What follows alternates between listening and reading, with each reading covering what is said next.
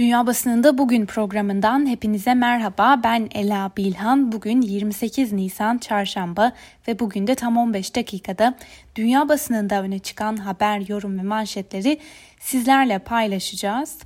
Bugün bültenimize Türkiye'yi yakından ilgilendiren iki haberin detaylarına göz atarak başlayalım. Sonrasında her zaman yaptığımız gibi bültenimize Amerikan basınıyla da devam edeceğiz.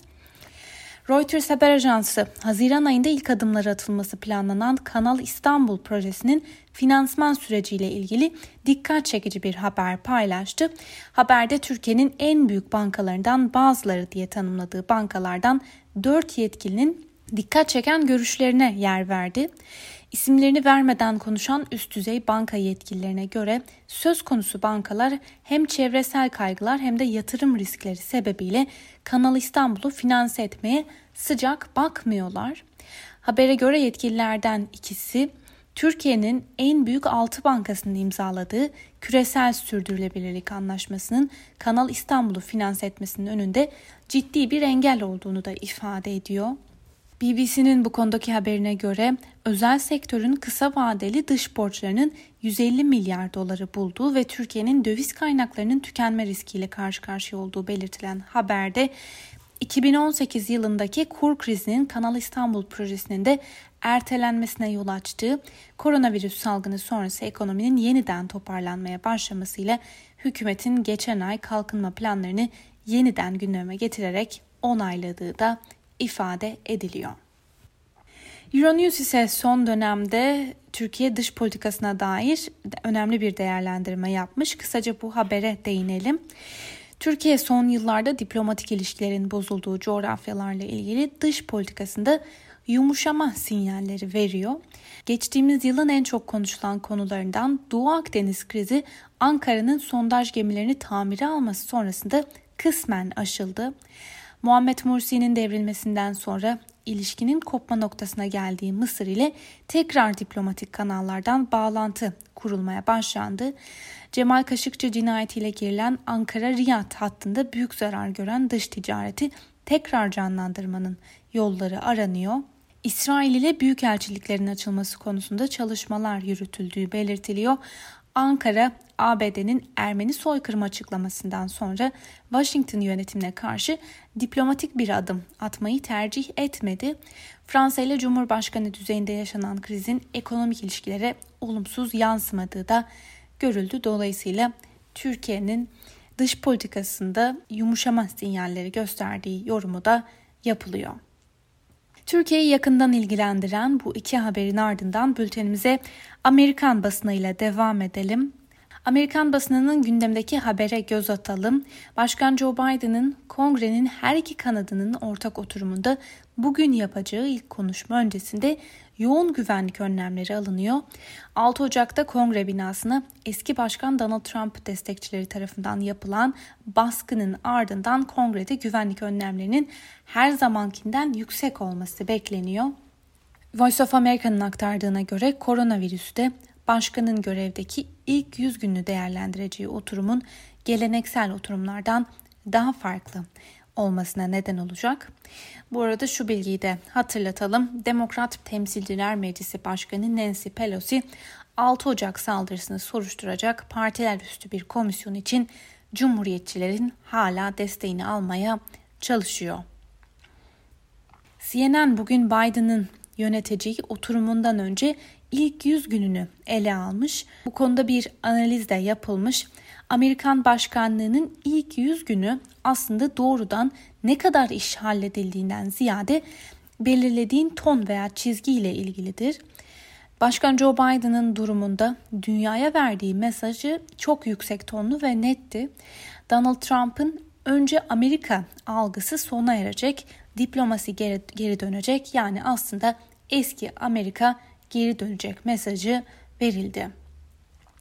New York Times'tan Michelle Cottle bugünkü köşe yazısında Biden'ın ilk 100 gününü değerlendiriyor. Biden sözünü genel hatlarıyla tuttu. İlk 100 gününde Biden halifi Trump'ın aksine Twitter'da vakit geçirmektense her ikisi de hayati olan pandemi ve ekonomiye odaklanmayı tercih etti. New York Times'ın önemli gündem maddelerinden biri de Hastalık Kontrol ve Önleme Merkezi'nin güncellediği kılavuz. Buna göre aşı olanlara açık alanlarda maske takma zorunluluğu kaldırıldı.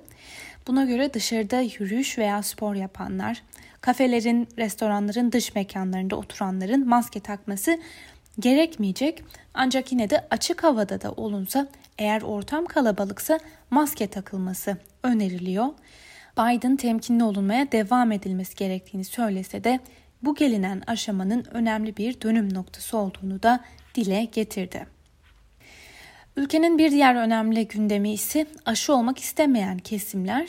Buna göre ülkede özellikle de genç kesimin aşı yaptırmaya yanaşmadığı belirtiliyor. Sürü bağışıklığına ulaşılabilmesi için geniş kesimlerin aşı olması gerekiyor.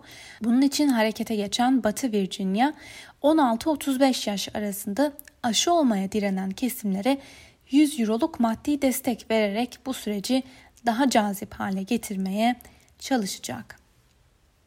Washington Post gazetesinden David Ignatius ise bugünkü köşe yazısında dinlenmek bilmeyen dünyanın her bir köşesinde sürekli yeni sorunların baş gösterdiğini yazmış. Durmak bilmeyen dünya Biden için önemli bir test niteliğinde fakat ne yazık ki Biden kanadından gelecek yanıtları veya tepkileri bekleyecek kadar sabırlı bir dünya değil bu. Washington Post'un bugünkü önemli gündem maddelerinden biri de Hindistan'da kontrolden çıkan salgın. Koronavirüs Hindistan'ın sağlık sistemini ezip geçti. Sağlık sisteminin çökmesiyle hastalar hastalıklara karşı verdikleri mücadelede yalnız kalmış durumdalar. Ambulanslar, hastane yatakları, oksijen tüpleri, ilaçlar ve hatta ölü yakma alanları bile yetersiz kaldı. Tüm bunlar yaşanırken dünya nihayet Hindistan'da yaşanan virüs kabusuna kulak vermeye başladı yorumu da yapılmış. Bu haberi New York Times da ele almış. New York Times'ın Yeni Delhi temsilcisi ülkede yaşanan felaketin ne boyutta olduğunu anlatıyor. Hastalık her köşeden fışkırıyor. Sizi her an her yerde bulabilecek bir virüsle yaşamak tam bir kabus yorumu yapılıyor. Hindistan'daki durum CNN'in de gündeminde. CNN özellikle de şu günlerde Narendra Modi'nin partisinin ülkenin dört bir yanında parti mitingleri düzenlemeye devam ettiğini de yazmış. Ve bu arada geri gelmişken ekleyelim Hindistan'da yayınlanan India Today de bugün salgının gidişatına dair özel bir haber hazırlamış. Bu haberde de şu görüşlere yer veriliyor. Hükümet ve bilim insanları Hindistan'da bu kadar yıkıcı olabilecek ikinci bir dalga beklemiyorlardı. Buna kesinlikle hazır değillerdi. İlk dalga daha yumuşaktı ve daha uzun bir sürece yayılmıştı. Zirveye ulaşması 6 ay sürdüğü gibi vaka sayılarını düşürmekte 6 ay daha sürdü. 11 Mart tarihine kadar günlük vaka sayıları ülke çapında 20 bin civarındayken mutasyonlu virüslerle bir ayda korkunç sayılara ulaşıldı. Fakat yine de toplumun henüz %30'undan azı aşı olmuşken ikinci dalgaya karşı hiçbir hazırlık yapmamanın da mazereti olamaz. İngiltere'nin önemli gündem maddelerinden birine göz atalım. İngiltere Başbakanı Boris Johnson'ın Başbakanlık konutundaki dairesinin tadilatı için harcadığı paralarla ilgili yapılan tartışmalar sürüyor. Bugün The Guardian'ın manşetine taşıdığı habere göre Muhafazakar Parti Genel Merkezi'nden alınan 58 bin sterlinlik bu krediyle ilgili iddialar nedeniyle Başbakanın kendi partisi içinde artan bir huzursuzluk var. Öte yandan İngiltere'de Johnson'ın nişanlısı Kerry Simons ve oğlu Wilfred'la yaşadığı dairenin tadilatının 200 bin sterline mal olduğu e, yönünde haberler de yayımlandı. Gazete 10 numaranın Muhafazakar Parti fonlarının tadilatları finanse etmek için kullanılmadığı konusundaki ısrarına dikkat çekiyor. Tartışmalara dahil olan İngiltere Ticaret Bakanı Liz Truss da Başbakan Boris Johnson'ın kaldığı Londra'daki Downing Street Başbakanlık konutunu kendi parasıyla yenilediğini ve bu konu hakkında çıkan iddiaların asılsız olduğunu söyledi. Ancak yapılan araştır açıklamalarda Johnson'ın başta tadilat masrafları için iktidardaki muhafazakar partiye bağış yapan bir kişiden para alıp almadığı ile ilgili sorular henüz yanıtlanmadı. Ana muhalefetteki İşçi Partisi tadilat masrafları ile ilgili netleştirilmesi gereken sorular olduğu konusunda da bastırmaya devam ediyor. Alman basınından Die Welt gazetesinin bugünkü manşetine göz atalım. Koronavirüsü sonrası kalkındırma planı kapsamında ülkedeki dijital sektöre ve iklim mücadelesine milyarlarca euro para akıtılacak. Başlıklı habere göre Almanya Covid-19 salgını döneminde Avrupa Birliği fonundan Berlin hükümetine verilecek 28 milyar euroluk mali yardımın %90'ını iklim krizi, yenilenebilir enerji ve dijital teknolojilere harcayacağını açıkladı. Ve Die Welt gazetesinin bir diğer haberinde ise hükümetin korona politikası eleştiriliyor. Almanya'da korona stratejileri Alman bilmecesine dönüşmüş durumda. Hükümet tüm korona kısıtlamalarının ne zaman sona erdirilmesi gerektiği konusunda kafa karışıklığına neden oluyor. Tüm Almanlar bir aşı teklifi aldığında mı yoksa sürü bağışıklığına ulaşıldığı zaman mı önlemler kaldırılacak? Sürü bağışıklığına bir gün ulaşılıp ulaşılmayacağı ise çok büyük bir kesimin aşı olmak isteyip istemediğine bağlı olacak. Dolayısıyla bu da belirsizliğini koruyan bir tablo. Deutsche Welle'nin bir haberiyle devam edelim. Almanya'da ülkücü tehlike uyarısı başlıklı habere göre Türkiye kökenli göçmenler arasında aşırı sağcı ve antisemitik akımların varlığı ve bunların örgütlenmeleri son dönemde Almanya'da sıkça gündeme geliyor. Söz konusu grupların başında da ülkücüler var. Almanya'da yapılan son araştırmalara göre ülkücü hareket 18.500 üyeli en güçlü aşırı sağcı akımlardan biri ve Yahudiler, Kürtler, Aleviler, Hristiyanlar ve diğer azınlık grupları için ciddi bir tehlike teşkil ediyor. Almanya Ekonomi Bakanı Peter Altmaier bu yılki büyüme tahminini %3,5'a yükseltti. Altmaier'in iyimser açıklamalarına ise ekonomi çevrelerinden ve iktisatçılardan eleştiri geldi.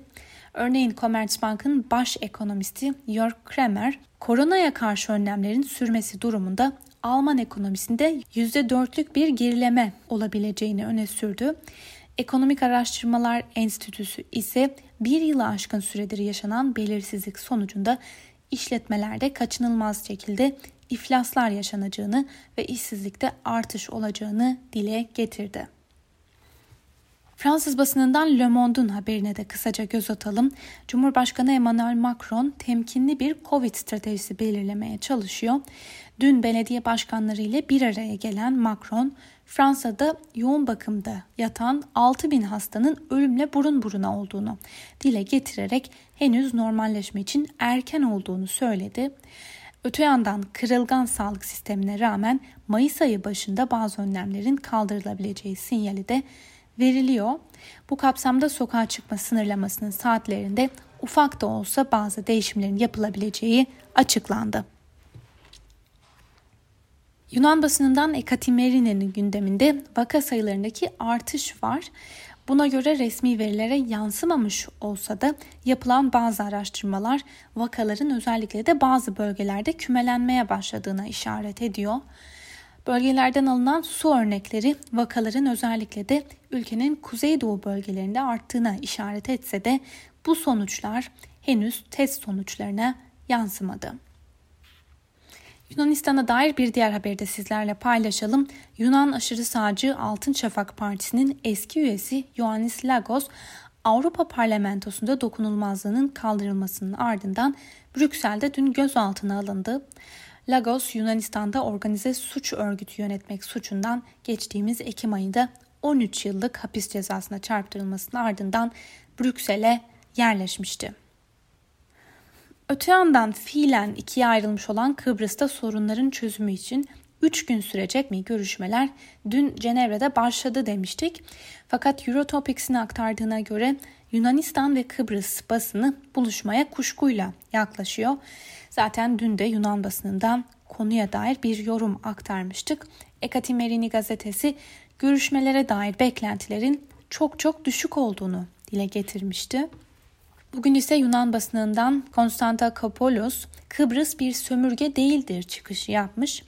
Şöyle diyor, bu konferans başarısız olmaya mahkumdur. Konferans sadece akıl dışı olmakla kalmıyor, aynı zamanda yasa dışı ve 2. Dünya Savaşı sonrasında oluşan uluslararası temel ilkelere de aykırı. Sadece Kıbrıs'ta yaşayan insanlar ülkelerinin ve devletlerinin geleceği hakkında karar verme ve bir çözümü onaylama ya da onaylamama hakkına sahiptir. Kıbrıs bir sömürge değildir. Kıbrıs basınından Filefteros ise şöyle yazmış. Avrupa Birliği yeterince müdahil olmadığı gibi bir izleyici konumunda bu konferanslarda. AB'nin bürokrasisini temsil eden bir memur Cenevre'ye gitti ama herhangi bir resmi oturumda yer almıyor. Avrupa Birliği'nin danışmanlık fonksiyonunda bile olsa oturumlara katılması bulunacak düzenlemenin modern demokrasilere yakışır bir çözüm olmasını garantileyebilir. Türkiye ve İngiltere'nin getirdiği AB'nin katılmaması talebi ve Guterres'in de bu talebi olumlu karşılamış olması aslında kimsenin normal bir devletin kurulmasıyla ilgilenmediğini de gösteriyor. Ve son olarak Rus basınına göz atacağız. Dünden bu yana iki ülke arasında gerilime yol açan bu habere göre Brezilya Rusya'nın Sputnik 5 aşısını reddetti. Buna göre Brezilya Sağlık Düzenleme Kurumu Sputnik 5 aşısının ithalatını güvenlik ve etkililik verilerinin eksikliği nedeniyle reddetti. Bu haberi bugün gündemine taşıyan Moscow Times ise şöyle yazdı. Rusya Brezilya'yı bilime siyaset karıştırmakla suçluyor. Sputnik 5 koronavirüs aşısının üreticileri Brezilya'dan gelen bu red kararını ve aşının ithalatını engelleme hamlesini siyasi bir karar olarak nitelendirerek şiddetle eleştirdiler. Sevgili Özgürüz Radyo dinleyicileri, Moscow Times'tan aktardığımız bu haberle birlikte bugünkü programımızın da sonuna geldik. Yarın aynı saatte tekrar görüşmek dileğiyle Özgürüz Radyo'dan ayrılmayın. Hoşçakalın.